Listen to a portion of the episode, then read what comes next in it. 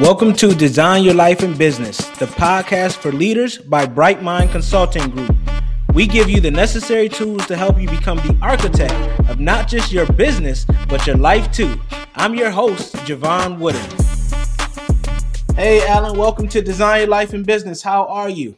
I'm good. How are you doing today? Doing fantastic. We have the million dollar consultant here with us, ladies and gentlemen, on Design Life and Business. So, you know, we're going to cover all things getting this money and consulting. All right. So, we're going to hop right in as we always do, Alan. First question is Who are you? Who is Dr. Alan Weiss? I don't know how to answer that. You know, I mean, I've had a long life. You know, at this point, I'm a husband and a father and a grandfather, and I have clients all over the world. I've moved from the wholesale business large corporations to the retail business, people like yourself. And my career today is uh, trying to help people live a better life than they ever thought possible. I love that. Absolutely. And that's what we're all about here.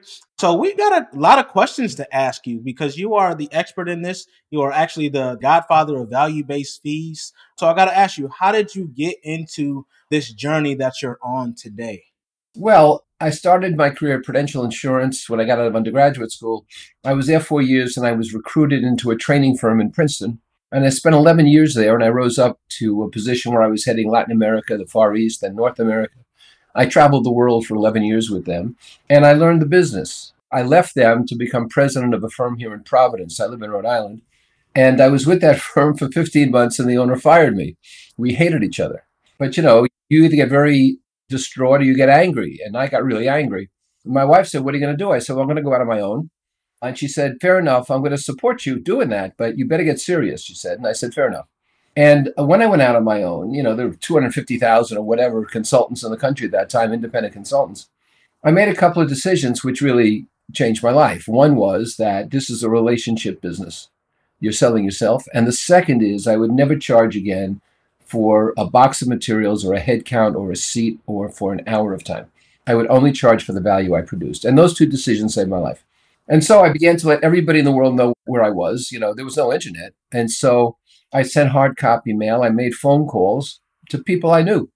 And you don't improve by trying to correct weaknesses. You improve by building on strengths. So I said, what can I do? I hate networking. I hate small talk, you know, but I can write and I can speak.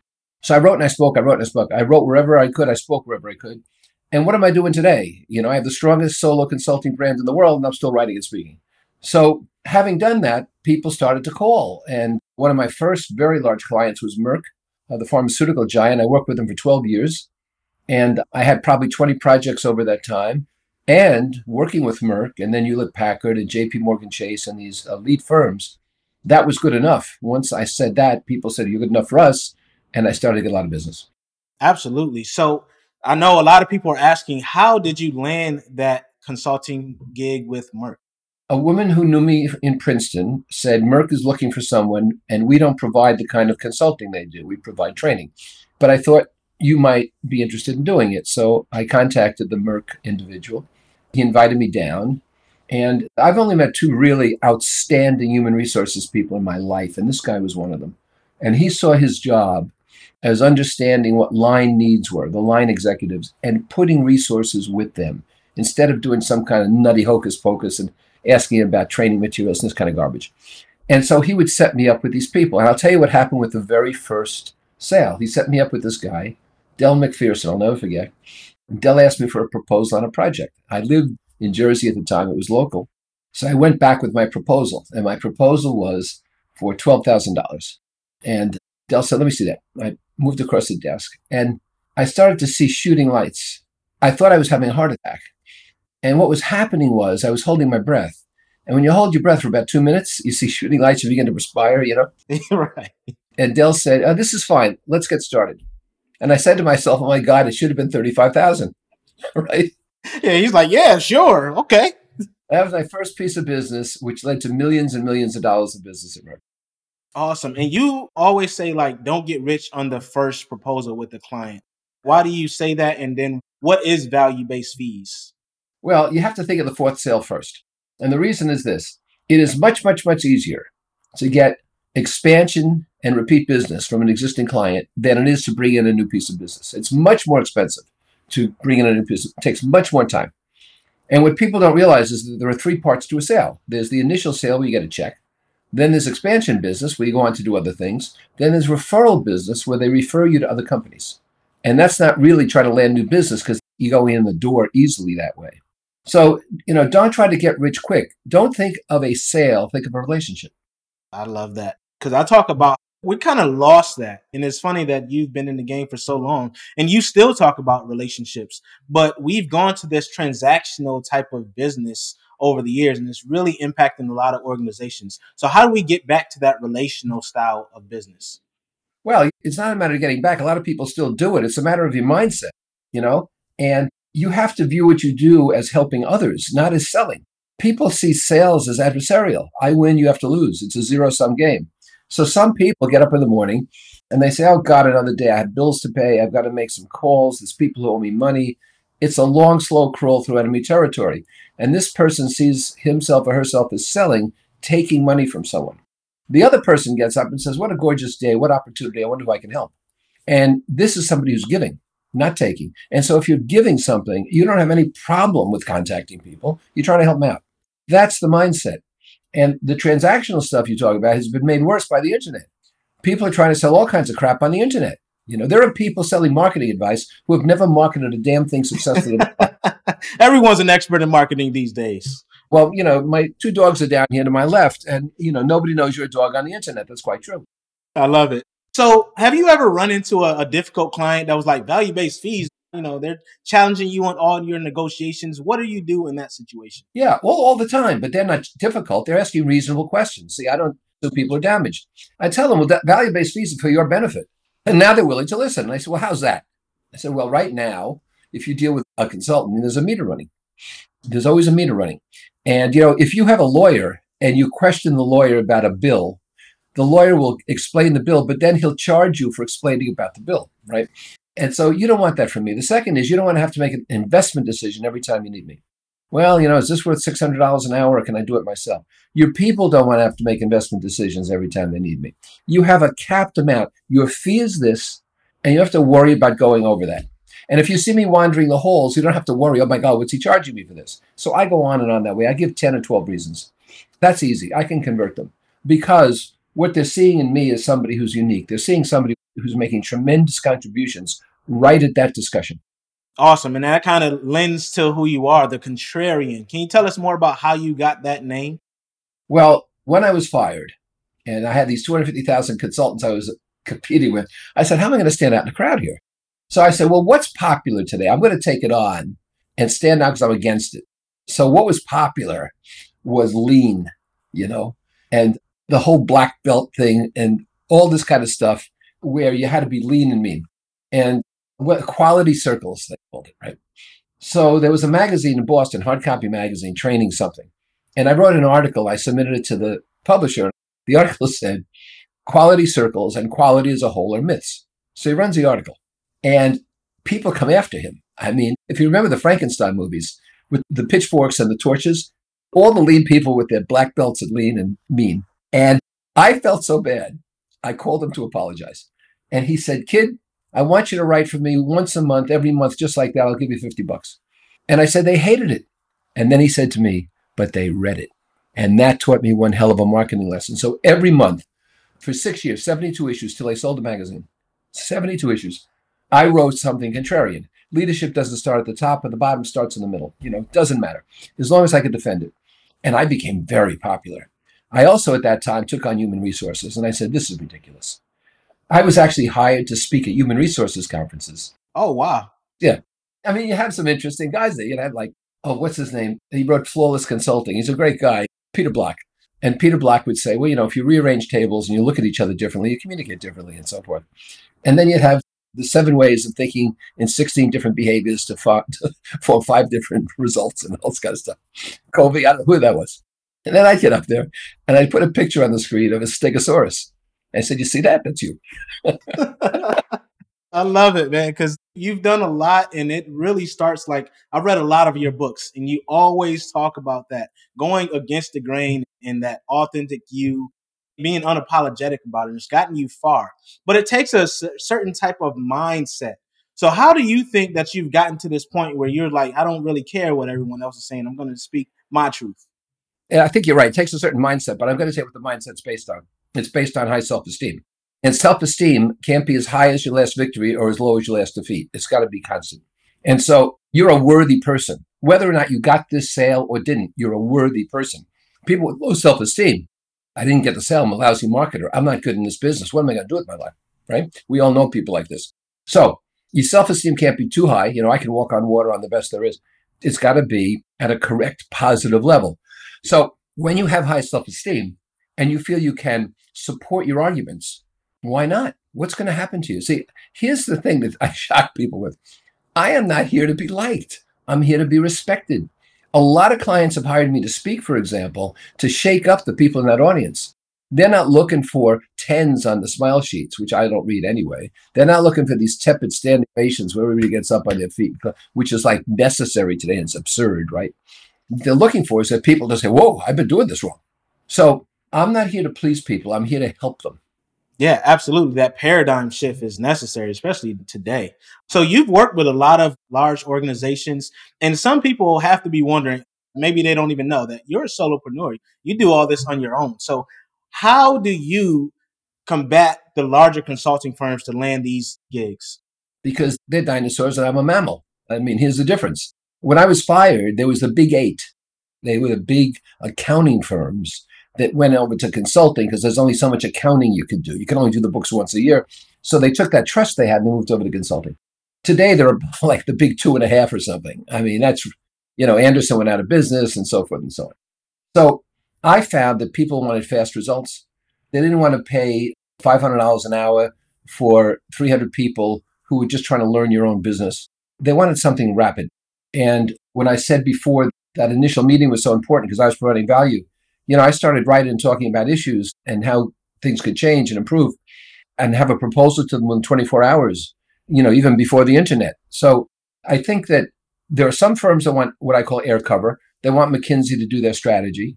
But my most recent book from a few months ago is Sentient Strategy.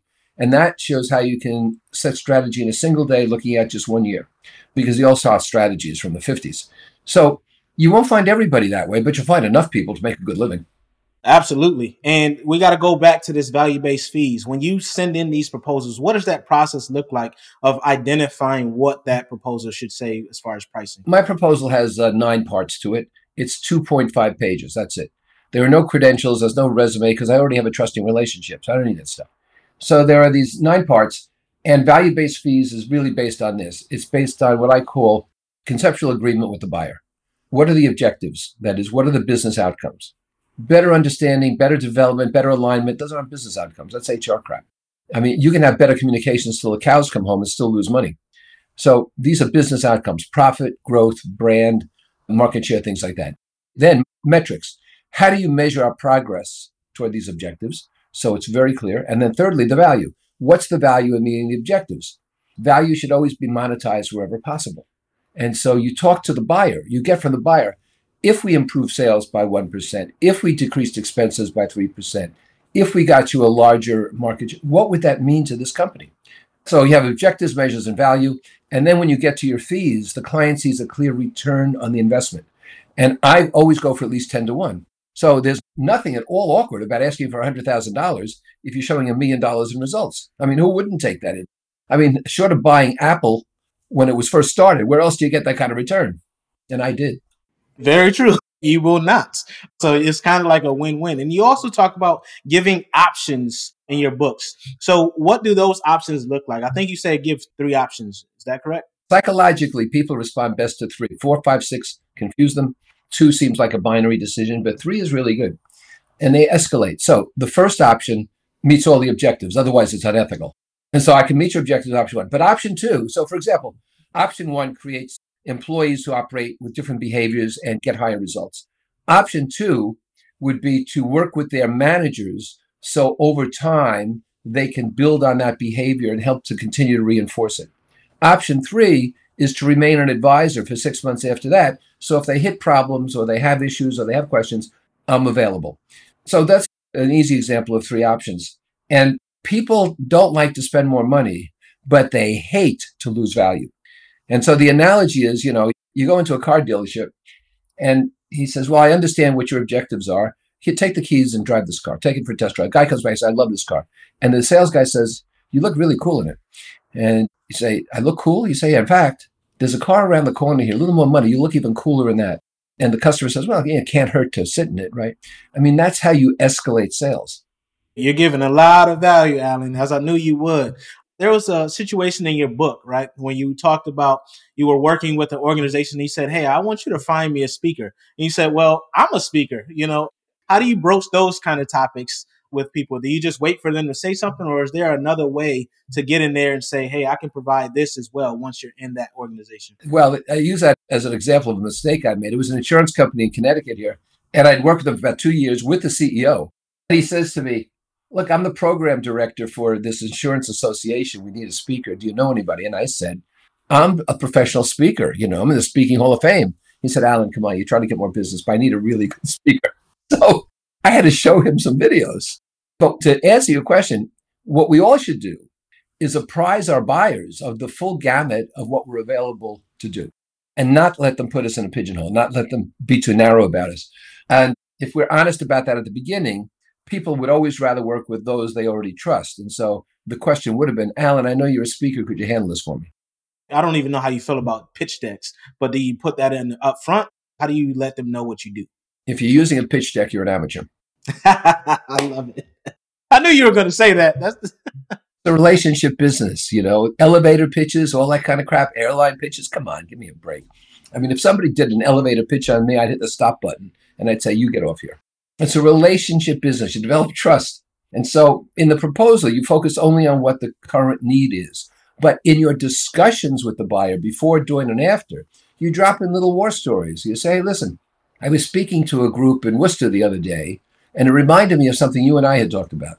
See, I was coaching an executive on Zoom, and it turned out that it was even more effective than us doing it in person. And so the buyer says, Oh, you coach too? See, that's how it works. You make it sound so easy, man. It is easy. My job is to make things simple, not to complexify. You know, you go on LinkedIn, you want a good laugh, go on go on LinkedIn and you'll see how well off you are. And these people, I want to show you how to drink a glass of water, they'll say. And they have these elaborate charts in 15 different colors and arrows and diagrams and, and Venn and all this kind of stuff to show you how to drink water instead of just lifting up the damn glass. And so a lot of people think consulting is about being obtuse and complicated. It's not. Right. It's the it's the opposite. I mean, that's why you are the million dollar consultant and running it on your own. Although you are a solopreneur, so to speak. I mean, you've done this time and time again. You also talk about outsourcing. Can you tell us the importance of that and how that looks for your business? Yeah, I'll tell you what's really interesting to me. A client or a prospect says to us, Well, I think I could do this myself. And my response is, Yeah, well, how's that working out for you? You know, I'm an expert in organizational change or strategy, whatever. Why would you want to do this yourself? Because it's going to cost you more and it won't be as effective. I'm the expert, you know? Now, you make brake pads, client. Would you tell your customers to make their own brake pads? That's not what you're telling your clients. You're telling we're the experts. Yet we have all these consultants who are trying to do their own taxes on Quicken or some s- silly thing like that. Get yourself a good accountant so the IRS doesn't come after you, right? And so you outsource. You need legal help for trademarks and for litigation, perhaps. You need accounting help for your monthly books and financials and your taxes. You need design help if you want to change your website or change something you produce in hard copy and so on and so forth. And so you outsource to these people. And I like to outsource to the same people because you get their loyalty. And I pay people very quickly. You know, as a rule, pay local people quickly. American Express can wait, but pay local people quickly because you need their help, you need their services. So outsourcing is the key. But the last thing you want is the staff and overhead. You know, who wants overhead? Who wants to pay salaries and benefits, worry about absences, listen to people who have problems with their families? I mean, give me a break. I managed people. You know, okay, I checked that box off. I never want to do that again. I'm with you, man. You talk about complexity, that gets really complex really quickly. So I know we're talking more so about consulting here, but professional service in general, do you see any changes coming into play with all the technological advances and differentiation going on? Yeah, I do. I think in no special order, number one, AI is not a big threat. I mean, Chat GPT is not going to, you know, take over the universe and annihilate us. However, we need to learn to use these things when they're appropriate and not use them when they're inappropriate. So, for example, Chat GPT, I think, is great for things like legal briefs. It's great for things like directions when you get a new computer or something. It's great for boilerplate, maybe on some proposals. It's not good for creative writing. It's not good to stand out in a crowd. Already we see schools taking pains to use anti technology, really, anti GPT, to make sure that dissertations are not just run off this equipment. So they're going to be trouble with that. So that's a matter of using the right thing at the right time. The second thing is you can already see that there's a tremendous problem for leaders with people who are in the office, not in the office, or going back and forth between home and the office. They don't know really how to lead and, and help these people motivate themselves. And so that's going to be a big, big feature for consultants. We're going to have to help more and more with that because that's still unsettled. The final thing I'll mention to you, which I write about in all my books, is that disruption and volatility are offensive weapons. We ought to stop, you know, doing this or being like an ostrich with our head in the sand. The fact is, if you look at FedEx or Amazon or Apple or Dyson or any of these great companies, they rule their market because they've been disruptive. You mentioned before, I introduced value based fees in the 90s for consultants. I disrupted the profession. And today I have the strongest brand in the world. And so disruption and volatility have to be used offensively, and we have to get better at it. I wholeheartedly agree. I know a lot of people are wondering, like, how do I disrupt? Because it feels like everything is happening under the sun. So, does disruption mean big change, or could it be something as simple as doing something a little bit differently than it has been done before? Well, it's both. And here's the proof. So, there are three kinds of innovation. There's opportunism, where you see something, so I'm going to capitalize on that, and it's brief, you know? So Dunkin' Donuts down here loses power one morning. Not the neighborhood, just Dunkin' Donuts. So, but people are still going there for coffee. They don't know this. So a guy pulls up with a canteen truck that serves plants, and he sells out his coffee and his donuts in 45 minutes because he's in their parking lot. That's opportunism. But he can't come back the next day because Dunkin's going to restore power. Okay. There's conformist innovation, and that's Uber. Uber's a taxi service. They didn't invent taxis, but they saw the weaknesses where you couldn't get one when you wanted one. The taxis were filthy. The drivers didn't know their destinations. You couldn't hail one remotely. Uber changed the industry. And now taxis have their own ride hailing because they couldn't fight Uber. They have to understand that's the way to go. So Uber is a case of conformist innovation. You make something really, really better. Non-conformist innovations when you invent something new, and that's Amazon. Amazon started as a book distributor. And Bezos sits down one day and says, wait a minute, my strength is not selling books. My strength is a distribution network. And now he sells food and all kinds of stuff, right? And the next day, I mean, I ordered something on Sunday and it was here on Monday. It's extraordinary, right? So you need innovation to grow. And you need to grow because if you don't grow, you're going to die. You know, that plateau will erode. And so people have to look at both small increments, as you pointed out, and also major things to help them to continue to grow. And that has to be your mindset. And that's why the only way I've ever seen people able to coast is downhill. You can't coast uphill. You have to work at it. Absolutely. That was beautifully said, Alan. So we're going to shift to our by design segment where I ask every guest the same three questions. Uh oh. Uh oh. Yeah. this is nothing for you. So, first question is What has been the hardest part about designing a life and business you don't need a vacation from? Well, I, I do take vacations. You know this, right? I mean, we just came back from Nantucket where we go every year. And next week we're going on an Alaskan cruise. And, you know, the whole family's going to Italy next year. I mean, our extended family. So I take vacations. But let me answer your question this way to be fair. I don't think people have a personal life and a business life. You have a life. So stop compartmentalizing it and make the best of everything. So if you picture a big coliseum or a huge auditorium, what you see at first glance are hundreds of thousands of feet of empty space. But what we do is we say, well, I have a business life and a personal life. So we put a wall right down the middle. So now it's only half as big on each side. Then we create corridors and we create obstacles and we create detours. I've got to do this. I've got to clean the garage. Oh, I have to make some uh, referral calls. And pretty soon the place is like a maze and we don't have any elbow room anymore. And so if you look at your life holistically and then you say, what is it I love doing? What's my calling?